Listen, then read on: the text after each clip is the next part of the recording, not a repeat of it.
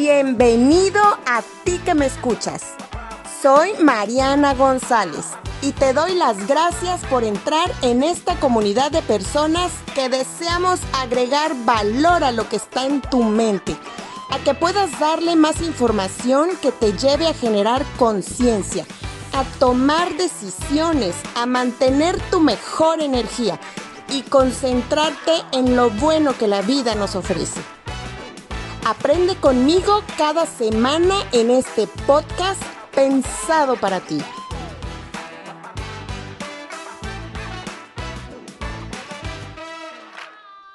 Hola, hola, ¿qué tal? Muy buenos días, gracias por estar con nosotros en esta plática nuevamente con Daily Godínez. Gracias, Daily. Muchas gracias, Mariana, por la oportunidad nuevamente de estar aquí contigo en este espacio.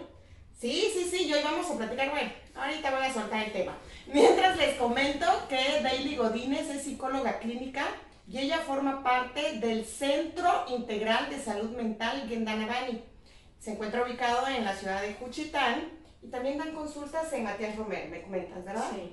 Bueno, hoy vamos a tocar un tema más que nada inclinado como a niños y adolescentes, porque en verdad es que hemos notado que con todas estas emociones que se han ido incrementando y aflorando, pues en niños y adolescentes la verdad el manejo de las emociones, pues sí ha resultado que tal vez papás no los puedan, no sepan cómo manejar. Y ahí sí me gustaría platicar un poquito cómo los papás pueden estar observando y poniendo atención cuando sus hijos ya traen las, sus emociones no son controladas, ¿no? Okay. ¿Cómo ellos lo pueden ir manejando? Primero, primero que nada es comprender que la dinámica familiar es fundamental para, para el desarrollo, primero.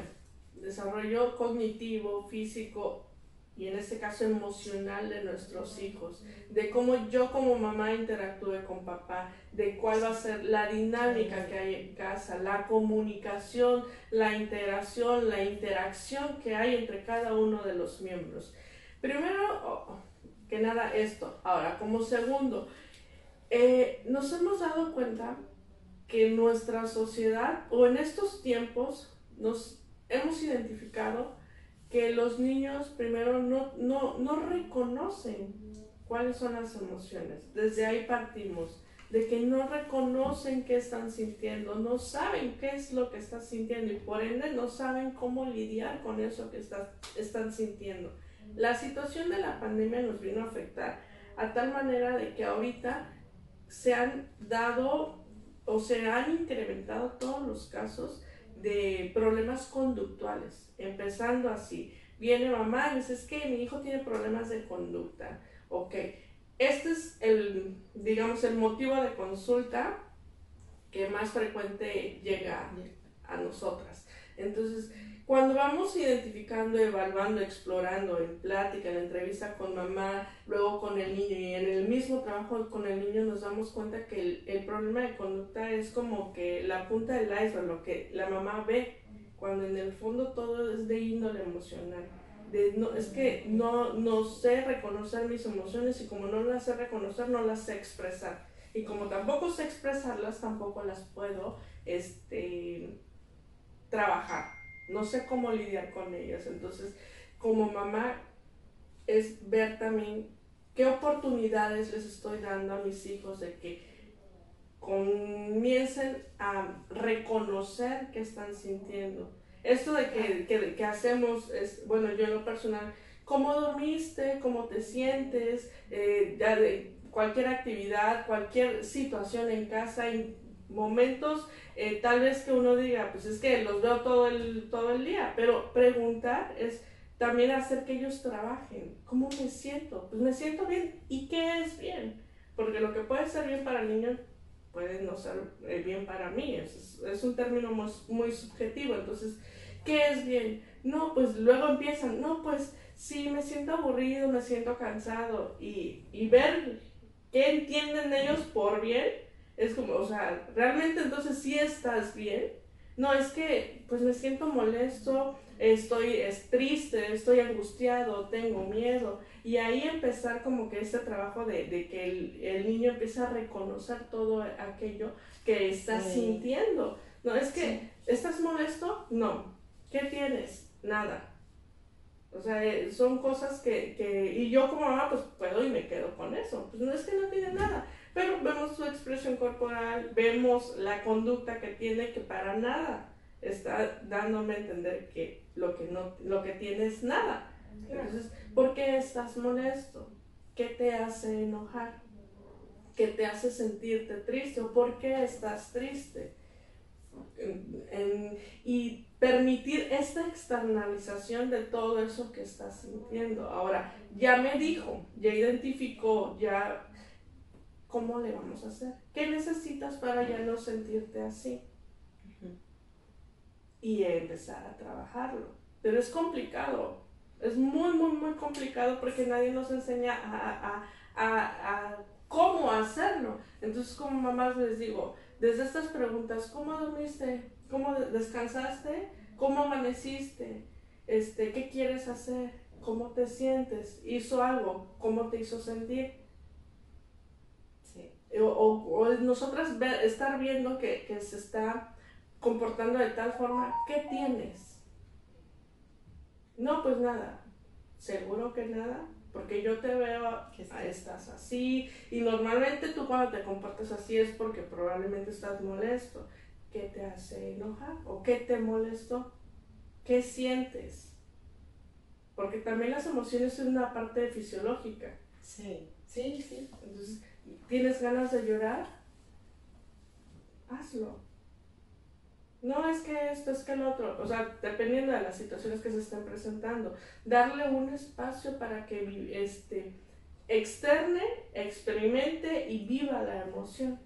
Y de ahí ok, ¿qué podemos hacer? Y saber que estás con él, ¿no? O sea, qué importante, o sea, todo esto ahorita que estás mencionando es justo esa parte donde la mamá está observando y se está dejando, está dejando que su niño sienta esa seguridad de tener a alguien con el que se puede expresar. O sea, qué importante que estamos validando las, eh, las, las emociones. Porque, como te decía en un principio, con esta situación es complicado. A veces no, como mamá no tenemos tiempo y dirá, ay, no, es que, pues es que, si se enojó, pues él dos trabajos tiene. Sí. O sea, mm, ¿y en qué momento está ese, ese acercamiento como mamá, como papá, no precisamente también como papá, con, o con quien mejor se relacione, se, se comunique el niño o la niña, de decir, bueno, es que me siento así y él tenga como que ese espacio de poder hablar sobre ello. ¿No? Y, y, es padre cuando tu hijo o tu hija se acerca, mamá, es que me siento así. Pero si no, no permitimos, si no damos pie o pauta para que esto surja, imagínense, los hijos crecen así, eh, sin control, sin reconocimiento, sin un buen manejo. confiando en en todo lo que pueden estar viendo. Ahorita luego, es que se metieron mucho a una cuestión de un videojuego. Y son videojuegos violentos ahorita la mayoría, que si no son de matar, son de golpear, son de robar, son de actos que en vez de apaciguar, incrementan. Incrementan. Y ya vemos que se está enojando porque ya perdió en el videojuego, porque ya pasó esto. Entonces, a ver, como dinámica, ¿qué estamos ofreciéndole? Como mamá, como papá, ¿qué estamos ofreciendo? ¿Qué espacios de escucha? Claro. Y no, y no nos llevan mucho, o sea, no es una cuestión que digas tú, ay, es como una terapia familiar. No, o sea, no es amplia, ¿no? Sino preguntas sencillas, el saber observar, el saber analizar, identificar. Y eso también nos sirve a nosotras, como mamás, como papás, Sabemos que estamos construyendo esa parte de decir, ¿sabes qué? Estoy formando, estoy mostrando que se puede sentir seguro conmigo. Se puede, estoy mostrando en que me interesan sus emociones. Me interesa lo que, pues, lo que siente y me interesa que se sienta bien. Porque te involucras. Ahorita, tomando en cuenta eh, los casos que nos han llegado, cuando hablamos con, los niños, con las niñas, es eso, es que mi mamá no me, no me entiende, mi mamá no me escucha, es que mi papá grita, es que mi papá esto, es que mi papá lo otro, es que se pelean, es que hay violencia. ¿Y cómo te hace sentir eso? Pues es que no sé. Y ya cuando empezamos el trabajo es, no, es que me da mucha tristeza ver eso. Ok, ¿qué vamos a hacer con esa tristeza? Es que yo no me puedo acercar a mi mamá. Es que si yo le digo a mi papá que me da miedo, que me da tristeza, me regaña. Uy, No, es que no debes llorar. Es que deja de llorar. Es que no tienes por qué enojarte. Desde, desde ahí estamos limitando Claro. diferente acercarnos, ok, ¿por qué estás molesto? ¿Qué es lo que te irrita? ¿Qué es lo que te hace enfadar? ¿Por qué? ¿Qué sientes en tu organismo? ¿Cómo sabes que estás molesto? ¿Cómo sabes que estás triste? Ahora dime qué podemos hacer, qué quieres hacer, qué necesitas. Como mamá escuchar y brindar también opciones. Mira, podemos hacer esto, mira esto, mira lo otro, mira aquello y construir una, una comunicación, una dinámica muy, muy padre. Claro, porque al final ellos están ahorita pues en ese punto de que un hogar o una familia, una mamá, un papá se acerque con esa empatía, ¿no? Es complicado. Sí, sí es complicado, pero la verdad es importantísima esta, toda esta cuestión que mencionas porque es algo tan simple es algo tan simple en verdad que puedes pensar que para tus hijos, ay, voy a trabajar para darles alimento, para darles esto, para darles viajes, para darles...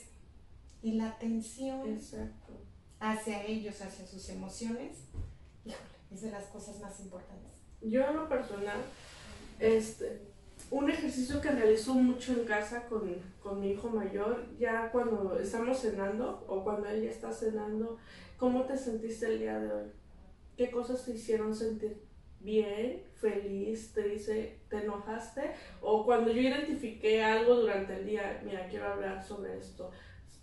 Sentí que te molestaste por esto, por eso, por otro. ¿Es realmente lo que pasó?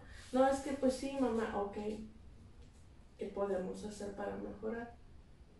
En cualquier momento, lo pueden incluso, no sé, yo tiendo mucho a, ir a acostarlos todavía a, a su dormitorio y hablar con ellos.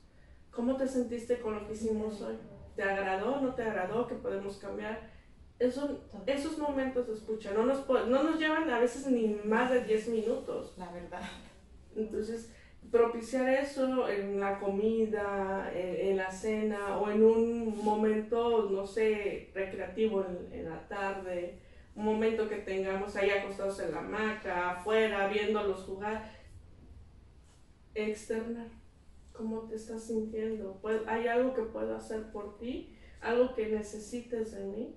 Porque así también le damos como que herramientas a ellos para, para este, trabajar en, desde la cuestión emocional, en que ellos identifiquen y que ellos vean también que nosotras como mamás estamos al pendiente y estamos identificando y estamos observando qué es lo que está pasando. Y así no se sienten tan apartados, tan excluidos también. Así. Importantísimo, Daily, y la verdad te agradezco muchísimo, porque yo creo que sí, hoy más que nunca, a pesar de que estemos en casa, a pesar de que convivimos, pero también hay veces por las tareas que uno tiene que hacer, responsabilidades que uno tiene que hacer, se puede llegar a olvidar esa parte de decir, ¿sabes qué? Acercarme y hablar. No estamos hablando de qué quieres. De, Ay, comí, ¿quieres comer? ¿Quieres bailar? No. ¿Cómo te sientes? Una, una, pregunta tan, tan, tan sencilla que puede ser tan compleja también al mismo tiempo. No, pero hermosa, porque estás demostrando que estás ahí para ellos. Sí. Y que te interesa su desarrollo y su felicidad. Claro.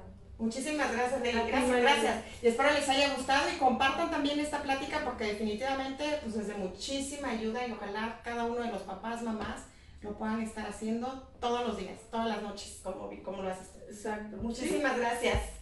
Bye. Y así es como terminamos en este podcast el día de hoy, deseándote tengas un excelente fin de semana y pues esperando que nos sigas acompañando los lunes y los viernes en nuestros podcasts, escuchándonos por Anchor, Spotify o A-Box. Y pues eso ha sido todo. Pásala increíble, genial. Nos escuchamos pronto. Bye. Hasta la próxima.